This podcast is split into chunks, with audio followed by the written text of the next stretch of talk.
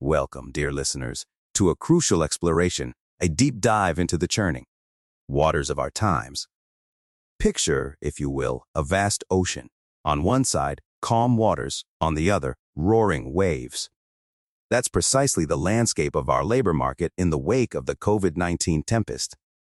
When the ominous clouds of the pandemic began to gather, the world braced itself for a storm, but little did we anticipate how unevenly its rains would pour.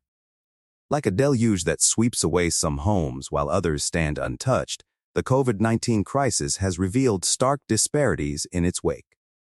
Close your eyes and imagine a bustling restaurant, alive with the clinks of glasses and the hum of conversations, often women and minorities gracefully gliding between tables, ensuring guests are tended to. These frontline warriors, these silent pillars of our service industry, found themselves abruptly thrust into the eye of the storm, their jobs more vulnerable than ever. The walls of their homes, which once echoed with laughter, suddenly became the boundaries they couldn't cross, their roles, unable to adapt to the remote work phenomenon. Picture, then, an urban heartbeat, the thriving city centers, where streets once teemed with tourists, where hotels once flourished, and where cafes served as community hubs.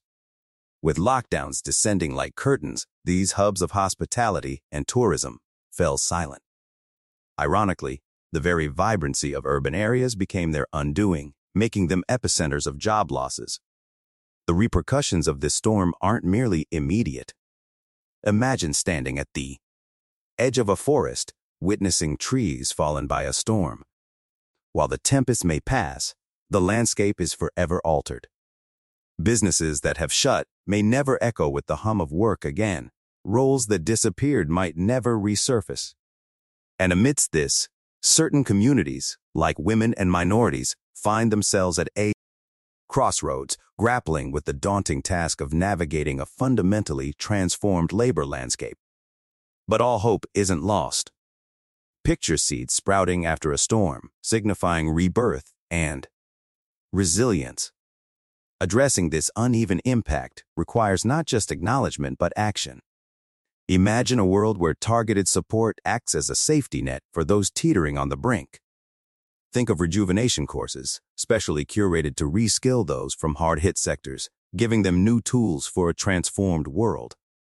Picture policies that aren't just about healing but about empowering, from investing in robust infrastructures to fostering businesses that champion diversity.